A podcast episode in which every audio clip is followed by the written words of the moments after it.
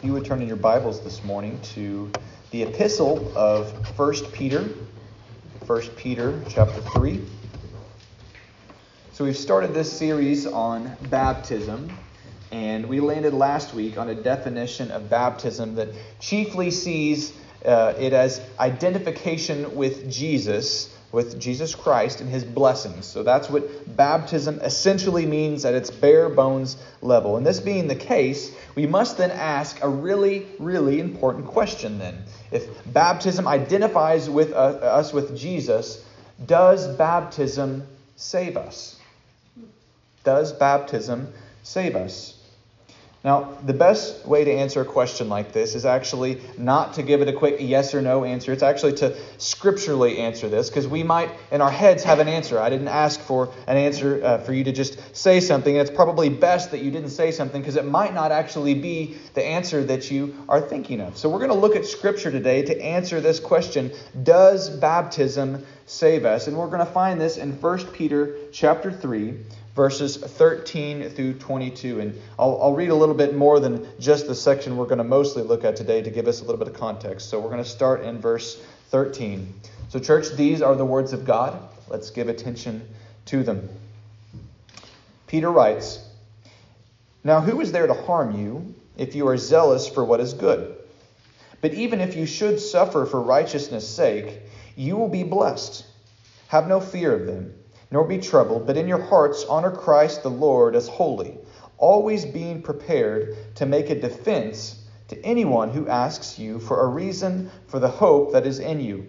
Yet do it with gentleness and respect, having a good conscience, so that when you are slandered, those who revile your good behavior in Christ may be put to shame.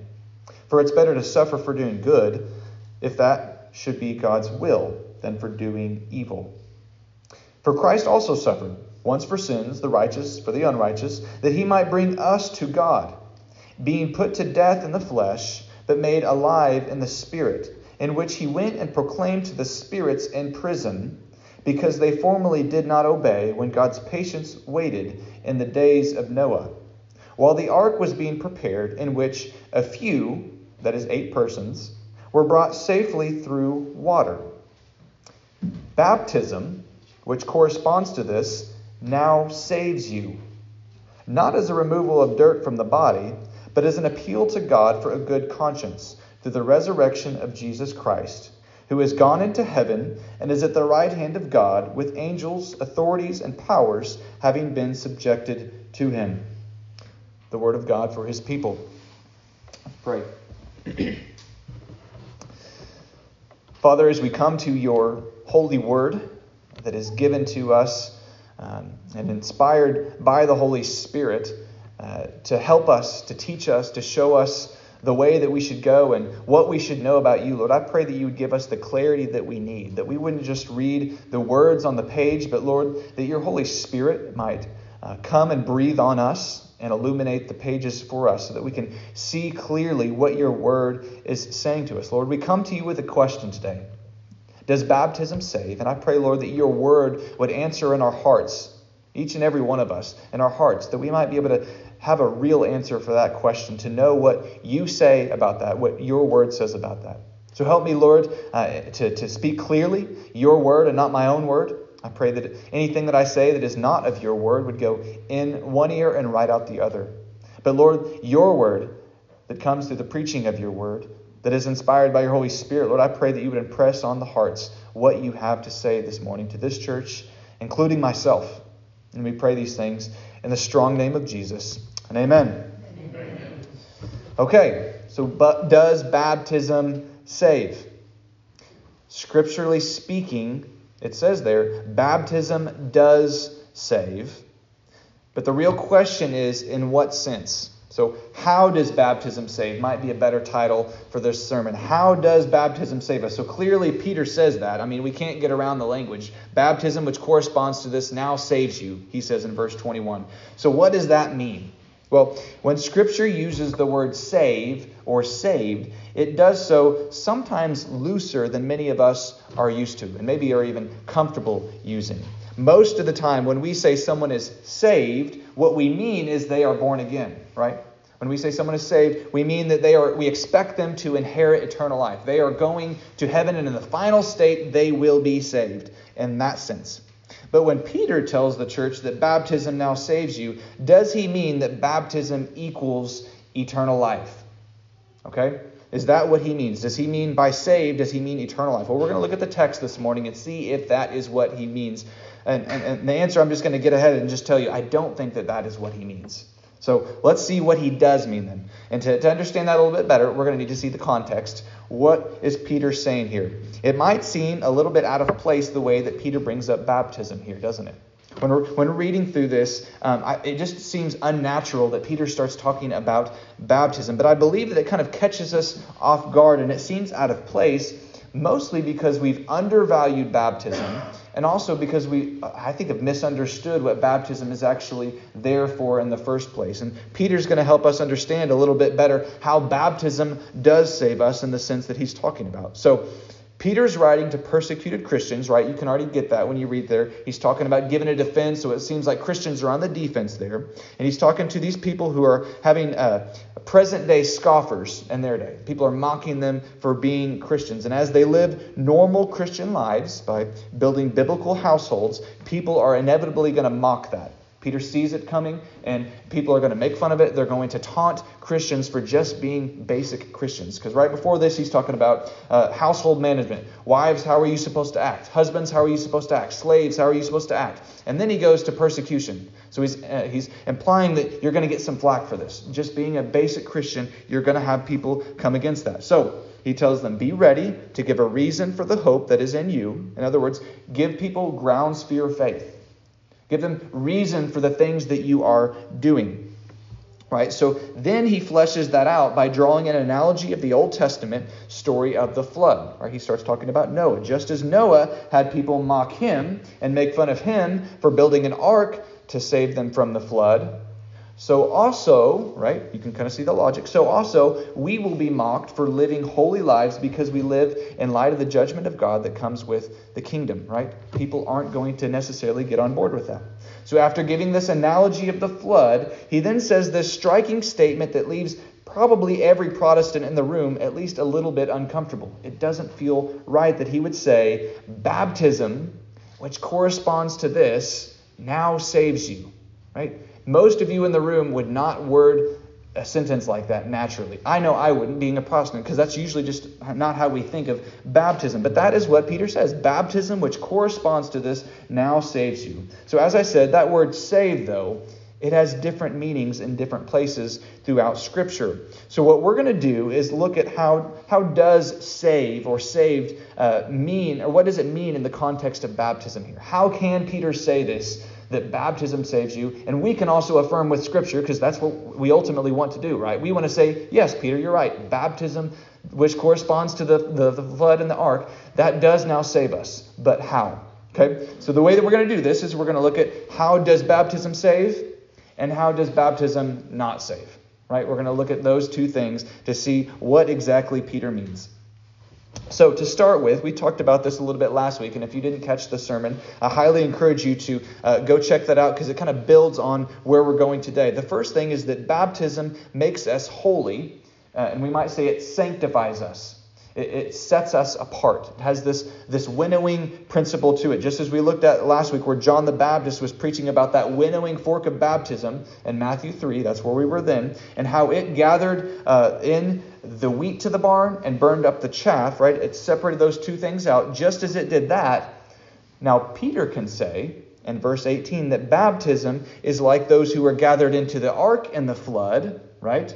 And it separates out those who are flooded in uh, the rain, the floods that came, right? So it has this setting apart principle um, that ultimately shows that salvation is in the ark. It's in baptism. It's in the safe place. It separates out in that sense.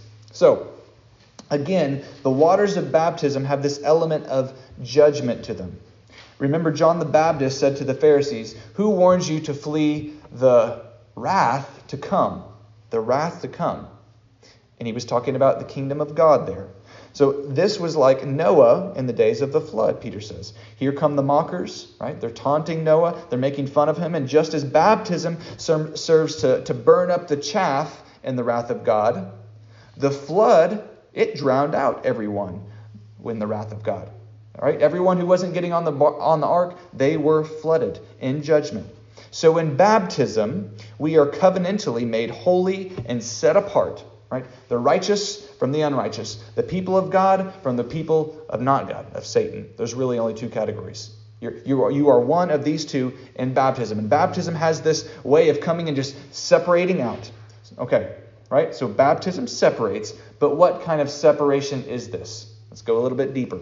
So baptism saves by separating out, but what kind of separation? Well, the text clears this up a little bit in verse 21 it says that it saves us not as a removal of dirt, but as an appeal to God for a good conscience. Now let's look at that first phrase not a removal of dirt. Now, Peter wants you to see that baptism is not an automatic cleansing. As water would come down on a person and wash away dirt and it would just be gone, Peter wants you to say or wants you to see that it's not automatic like that. It's not that easy. The physical water cannot wash away spiritual sins. That's the main thing that Peter wants you to get. That just because you're baptized doesn't mean your sins are just automatically washed away. Right? So it doesn't mean that everything promised in baptism is actually going to be true of you in the end. That's the, the thing that Peter wants you to get clearer than anything else. Baptism doesn't save in an automatic kind of way. In other words, just because you're baptized does not mean that you are automatically born again. It does not mean that. It's not automatic. And therefore, just because you're baptized does not mean that you will have eternal life. Right? You will not have eternal life just because you're baptized. So, baptism is a sign and a seal of God's grace in Jesus Christ. We talked about this last week. So, this outward physical ritual will only be true insofar as it's spiritually connected to that grace by faith. Faith is what connects you to everything in baptism. So the water doesn't have the power to save, but guess what does? Jesus. And what does Jesus point or what does baptism point to? To Jesus, right? Baptism identifies you with Jesus to where it says, I am in Christ, but the only thing that actually makes you in Christ is faith, right? We have to get that. That is that is the sense in which baptism saves us. But let's buckle down a little bit more. It says, not a removal of dirt, but it is an appeal to God for good conscience. So we've seen the negative side. What does it mean then? It means an appeal to God for a good conscience. So it saves by serving as a continual catalyst for our faith. As a continu- continual catalyst. What is a catalyst? Do you know what that is? It's, it's something that kind of spurs a reaction. It makes something happen. It kind of lays it in your lap, is what I mean by, by that. Baptism serves as that thing where it kind of says, Are you or are you not? That's, that's what baptism does. So it serves as a constant word from God that gifts you with a good conscience if you come to it in faith. So think of it like this. We, we have covenantal rights that, that we symbolize in our everyday living. We don't think about it that much, but look at this. What does this symbolize, right? Marriage, right? This is a covenant that I'm in with my wife. And like a husband might glance at his wedding ring and remember his wedding day in a moment of temptation, right? When you're being mocked or whatever, whatever situation you're in, as a husband might look at his wedding ring and see that. So baptism likes this, works like this to give you an appeal to God for a good conscience. Right? The wedding ring and the wedding do, doesn't automatically make you a faithful husband, does it? Just because you went through it, it does not make you a faithful husband. It does make you a married man, though. You are in covenant. You, you are co- covenantally connected to your wife in marriage or to your husband in marriage. So it is with baptism. You are covenantally in, in contract with God through baptism. But again, that doesn't make you a faithful person. It doesn't make you a faithful Christian. So also in baptism, you are married to Christ. That's what it says. You are the bride of Christ. You become part of the bride of Christ when you are baptized. But this doesn't ensure your faithfulness to your head to your husband, right? That is still something that has to take place for you to be ultimately justified and have eternal life. Okay, so also remember where the good conscience that Peter keeps talking about here, where it points. Did you notice that phrase as we read through this? He says it twice. Talks about a good conscience. So your assurance of pardon is not rooted in your faithfulness, but in God's faithfulness and what, what he has done and what he says of you. So you don't have a good conscience because you've checked the box of baptism. You can't have a good conscience of your marriage just because I'm married, so I'm good, right? No, no. You have a good conscience because baptism points to the resurrection of Christ, and that's the place where Jesus triumphed over sin.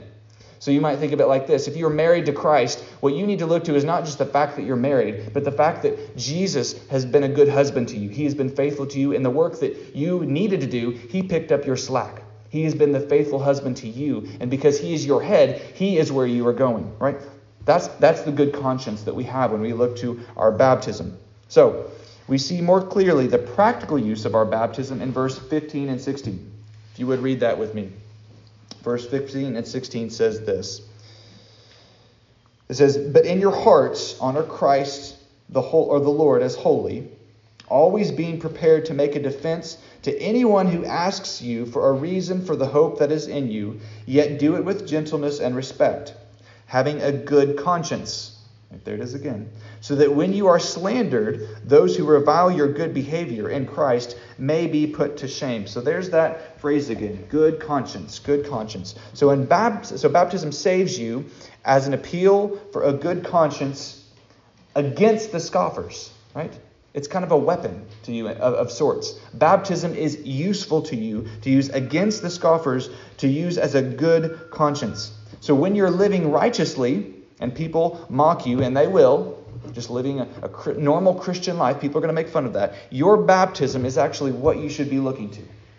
You, you look to your baptism. I know this seems like a weird way of putting this, but think about Peter's logic here. It, it seems unnatural that Peter would bring up baptism, and it's because we don't necessarily think about baptism in the right way always. He, he's going there because baptism should be useful to us.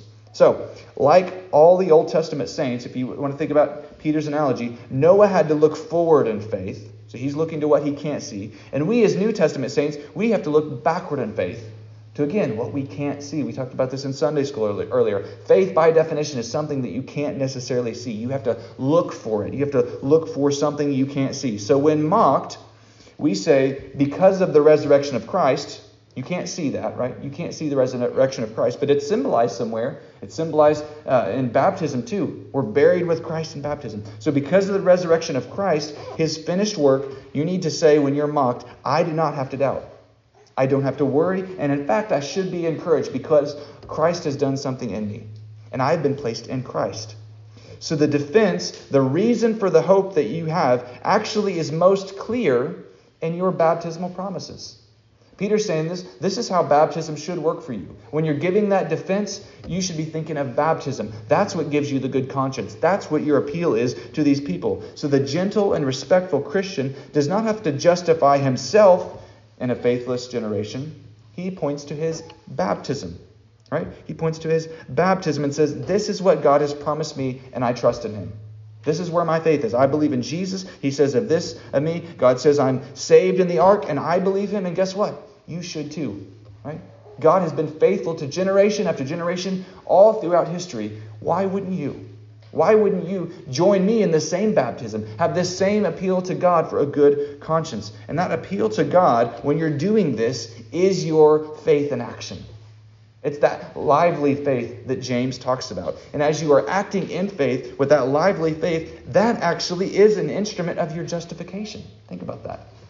We are justified by faith alone. And when we're able to look to our baptism and see all that it does and believe in that in faith, we are justified through that. That is how we live in communion with our God, by faith. So that's how baptism saves you. The waters don't save you, but Christ symbolized in the waters do save you when you look to him in faith. Is that a little bit clear? I know this is a little bit confusing. When you when you read Peter, it doesn't read like a modern day Protestant. You read him and you're like, what are you talking about, Peter? That's not right. But, but I want you to get this uh, clear enough to where you can say with Peter, because Peter, remember, he's writing scripture. So we actually need to get on board with Peter. Peter doesn't need to get on board with us, to where we can say, yeah, baptism does save you in, in this way, right? Okay, so that's how baptism does save you. How does baptism not save you, right? While baptism does say a lot, it's, it's a really, really big concept. Baptism itself, the waters pouring on you, does not justify you before God. So when you watch a baptism, you can't say, we know for sure. That's absolutely everything promised in there, everything promised is going to happen. We know it. You cannot say that. You cannot say that because baptism, the waters of baptism, don't have the power to do that. Now, let's think about the things in baptism that you are marked, the, the ways that you are marked, the things that it does say. Think about these. Baptism says this it says you're a Christian, it says you're a member of the body of Christ, it says that you're in the barn, according to John the Baptist, right? You're in the kingdom of heaven, you're in the kingdom of God, you're in the church, you're in the proverbial ark, Peter says in this text. You're even clothed with Christ in baptism, Paul says. And maybe most strikingly for us today is that you are saved. Those are the things that Scripture says about baptism. It speaks really, really highly of it. It gives you a super high view of baptism. But even though baptism says all of these things, there's still the warning that none of these will finally be true. Right? We have warning passages, passages in Scripture. What are we to do with those? Well, actually, the warning passages speak a lot about baptism. We miss it a lot of times, but it actually helps clear this up. So, if you would turn with me to another passage we're going to look at today to bring a little bit more clarity to this, uh, this tension that we have. Or it says this, but it might not finally be true. So, turn with me to 1 Corinthians 10. 1 Corinthians 10. We're going to look at verses 1 through 6.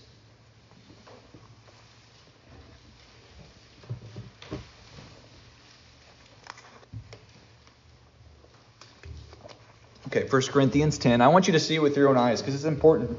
Because we sometimes read through Scripture and just um, pass over these mentions of like baptism and things like that because we don't think of baptism in those kind of terms.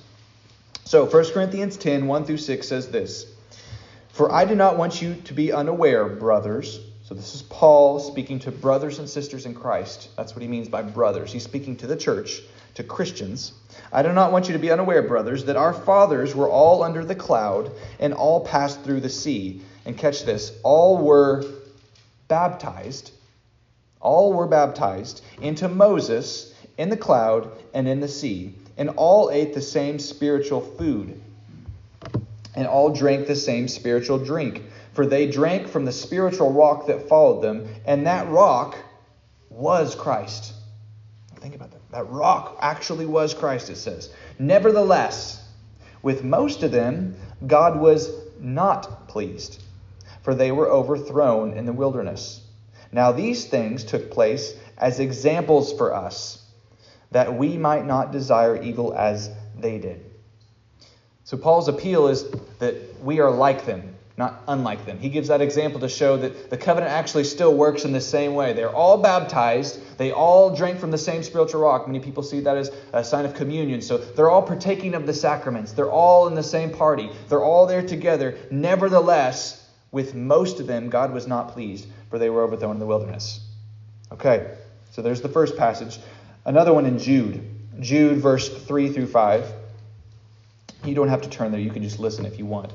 Jude 3 through 5 says this Beloved, although I was very eager to write to you about our common salvation, so there's that word, save, salvation, our common salvation, I found it necessary to write appealing to you to contend for the faith that was once for all delivered to the saints. For certain people have crept in unnoticed, who long ago were designated for this condemnation ungodly people who pervert the grace of our God into sensuality and deny our only Master and Lord, Jesus Christ. Now I want to remind you, although you once fully knew it, that Jesus, catch this here, who saved a people out of the land of Egypt, afterward destroyed those who did not believe. How did you catch that? Jesus saved a people who he afterwards destroyed those who did not believe. And that middle part is very important. Those who did not believe, those who did not have faith. So here we have two prime example, examples of how the scriptures hold this tension together. On the one hand, it can say people were baptized. Uh, as we said last week in baptism, God says this This is my beloved Son in whom I'm well pleased.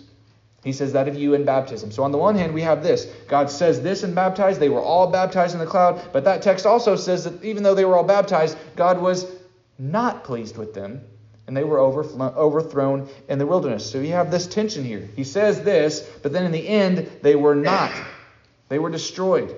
And then Jude, says that Jesus saved a people that he later destroyed. So, how do we reconcile these two things where God can save someone over here and then destroy him over here? Okay. Now, our knee jerk reaction is to say this well, I guess God gave eternal life, but then he gave it back. Right? I mean, that's how we explain it, right? They had eternal life, but then they took it back. Now, does this work, church? Eh, can you say that they had eternal life and then they took it back? Church, how long is eternal? It's forever. It, it doesn't end. So, so how then could we say that it's temporary? Right? So on where they have eternal life here at one point and then they lose it, well then that's not eternal, is it? In other words, you can't do that. You can't lose your salvation in that sense of the word. You can't have salvation and God be an Indian giver and say, nope, you don't have it now. Because eternal life is eternal. You have it forever. But you can have what the Westminster Confession calls, and I believe Jude echoes this, or I guess the Westminster Confession would echo Jude, common operations of the Spirit. Now, you all know what common operations of the Spirit are, you just don't know it. Common operations of the Spirit is where you are among the church and you see God working, and you see everyone there experiencing the same thing, right? Everyone in the pews is there, and the, the, the Lord is working. Amazing things are happening, and everyone is a part of it. Everyone gets to see the common operations of the Spirit. Jude calls this common salvation. You're in the church and you see great things happen. But then something happens. One person starts to fall away, and you say, Well, what happened there? What, what went on? What happened? Well, they didn't lose their salvation because they never had eternal life. They never had the full package. They didn't continue on to the end. So it wasn't eternal. It was temporary. They had a common understanding, but they didn't have the final end. So this common salvation is what baptism actually does offer. Baptism is our entrance into the church, the kingdom of God. All those in the church are heading towards eternal life because that's where the ark of salvation is taking us, right? So if you're in there, you're going towards there, but along the way, some people are going to be thrown overboard the ark. They're not going to make it. They're not going to persevere. So this isn't losing salvation because they never reach the final destination. Right? You might be in a boat going to, if you want to think about jumping on a boat here and going to, to England, and you say, yes, that's where we're heading. That, that's our destination. But if you, just because you got on the boat doesn't mean you're going to make it, because you might get thrown overboard along the way. Right? That's the kind of thing that I'm talking about. Baptism puts you on the boat. It gets you heading in the right direction. So it does not offer eternal life, but it does set you on course for it.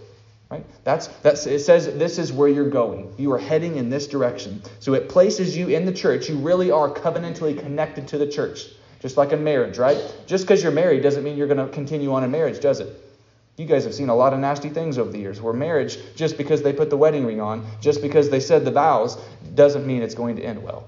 It doesn't end pretty sometimes. Same thing with baptism. It actually places you in the church. It does something, but it doesn't get you all the way. Just as certain people crept in unnoticed who were designated for condemn- condemnation and even denied Jesus, Jude says, we presently have people who are baptized, placed in the church, partake of the sacraments. They all uh, drink from the same spiritual rock, and that's Christ, uh, Paul would say, and yet they're not going to persevere till the end.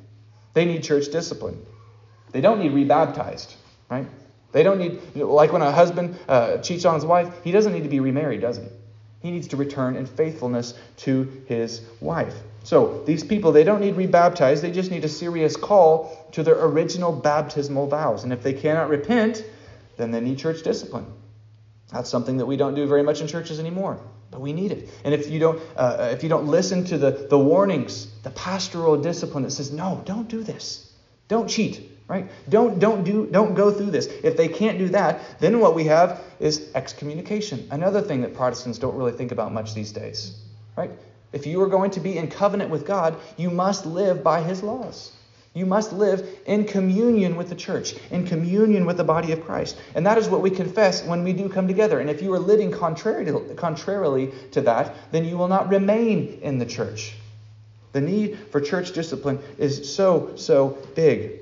Now, as we're thinking about this and trying to sort out baptism in our minds, how this all functions, in the life of the church. Uh, Pastor Doug Wilson, he, has been really helpful for me, for me as I think about how this actually plays out. And he, he gave an analogy that just kind of separates and uh, I think kind of illuminates the differences uh, that many of us have, uh, especially between Baptists and Presbyterians. And that's probably the two backgrounds that most of you have came from in the past, either Baptist or Presbyterian. So he, he says it like this If the church is a club and the door is baptism, then Baptists have big bodyguards and restrict the doors to the church. Right? They are there at the doors, and Presbyterians, on the other hand, they have no one at the doors, but they have big bouncers, and they restrict the behavior of the church. Right? So those are the two different ways of seeing it. So Baptists won't let anyone in unless they have the proper credentials, right? Right? You have to be old enough. There's your, let me see your ID. Are you 21, right? Are you old enough to actually have a credible confession of faith? Can you actually repent? Show me something that lets you enter in. You must be 21 to enter, right? That's that's the kind of the Baptist view. And then you have Presbyterians on the other hand that say, "No, we don't have any credentials other than willingness." All who are weary come. Come on in. If you want to come, then great, come on in. But guess what? We have big bouncers. Right? We have people who are going to actually hold you to the club rules. We're going to hold you to the standards of the church. And yes, we want to say, like Jesus, if you want to come, come. But once you come in, we are going to hold you to the standards of this institution. The church will not be profaned. We're going to uphold what the church teaches. Now, here's, here's the problem, though. We got the, the Baptist view on one hand that kind of guards the doors and keeps them closed, the, the Presbyterians who let everyone in, and then we try to, uh, to, to regulate the people are in there. The problem is, is that neither of these, though, neither of these, and I want you to hear me clearly, can actually avoid those who are creeping in for the wrong reasons. Neither one fixes it. So it's not a matter of which one's right in, as far as practicality, because either way, people are going to get in that should not be there. The question is, how are we going to handle that? Right? How are we going to handle that? What are we going to think when someone does that? Are we going to lose our mind, say, well, well, we checked them at the door. They said they were 21. What do we do now? Our minds are blown. We thought they were in. We thought they were saved. We thought they had all the stuff. Right? What, what are we going to do? Or do we say, well, no, we, we, we recognize that anyone can come in, but we're going to hold them to a standard? That's the way that we need to move forward in this. Now, what's the solution? What's the solution to this? Well, it's not limit baptisms. It's not let less people come in. It's discipline and catechize those who are baptized. Right? That's, that's the, the method that we talked about last week that Jesus tells us. Christ has commanded us in the Great Commission go and baptize the nations, disciple them, teaching them all that I've commanded you. Right? That's our mission statement. That's, that's what the church teaches is we're going to baptize people, we're going to bring them all in, and when they start acting out, we're not going to lose our mind and get so surprised that we have a baptized member acting out. No, we're just going to say, no, this is not what Christ teaches. Discipline, discipleship, it's ongoing. We continue to call people back to their baptismal vows, saying, No, this is what we believe, this is what we're going to do, and we're going to teach all that Christ has commanded you. That's our charge. Okay, so what's the point in all this? Why does it matter if we iron out whether or not baptism saves us? What's the point? Well, it matters because, on the one hand, we don't want to overemphasize baptism to make it say that it justifies us. Because there are people that do this. The Roman Catholic teaching uh, is the view that says if you are baptized, it works ex opere operato, right? Which means that it happens just automatically. When you put the water on a person, they are automatically justified before God. Everything that they have to do is done, right? There's nothing more to do. And that's not, I don't, I don't believe that's what this text is saying. And that's what I want you to see here, is that it doesn't say that, but I don't want you to say, well, we're just going to throw that high view of baptism out and take a low view, right? I don't want you to do that either. I want you to, to be able to affirm that something big is happening. We have a really high view of baptism, that it is actually doing things like putting you in covenant with God. You are really a member of the church. You are really held accountable to the member of the church, uh, to, the, to the rules of the church, and something really big and amazing is happening, but it doesn't give you complete salvation. There's still a responsibility on your part. So in the context here, though, we see that when we're under trial, we then have the opportunity to act in faith or out of faith. That's how Peter actually uses his baptism here. He says, here's, here's the catalyst, here's your appeal for a good conscience. When you are under trial, when you're trying to just live a Christian life, keep going back to your baptism. Don't forget about your baptism. Baptism is so important to your faith. So, baptism comes into play here by being that mental appeal to God and to yourself that says, I know what you said in baptism, and I'm going to act in light of who you say I am. I am who you tell me I am, God. And when you do, your baptism becomes a conduit of faith. Right? That, it's kind of like an avenue. When you go back to your baptism, it actually helps you be more faithful. And that faith is the instrument by which God counts you as righteous. Right? You are counted as righteous before God by faith, not baptism. And in Hebrews 11, it records how Noah, who we've been talking about this whole time, who Noah was justified in that act that corresponds to baptism. So, how does justification fit in with all this, with baptism? We say baptism doesn't automatically justify you, but then we say, well, we have these passages where we, faith is needed, but Noah was justified by faith in building the ark. How does this all work together? Well, this is what Hebrews says. I think it helps a little bit.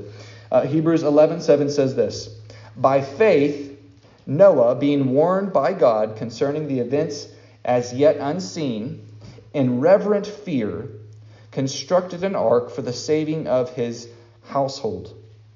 By this, he condemned the world and became an heir of the righteousness that comes by faith.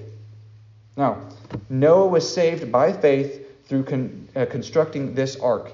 He had people pushing up against him, and his appeal to God was the ark, right? So, and notice it didn't say uh, that the ark was for the saving of himself, right? It says his whole household. Right? This is what we're going to be talking about next week. So uh, I'm not going to get on that, but uh, that's where we're going, just so you know. So baptism is not just for you, it's for your whole household. But I want you to see something here that just as baptism uh, serves as our salvation, in Noah's day, the constructing of the ark served as Noah's salvation. So just as he was saved through constructing the, the ark, we are saved through remembering our baptism.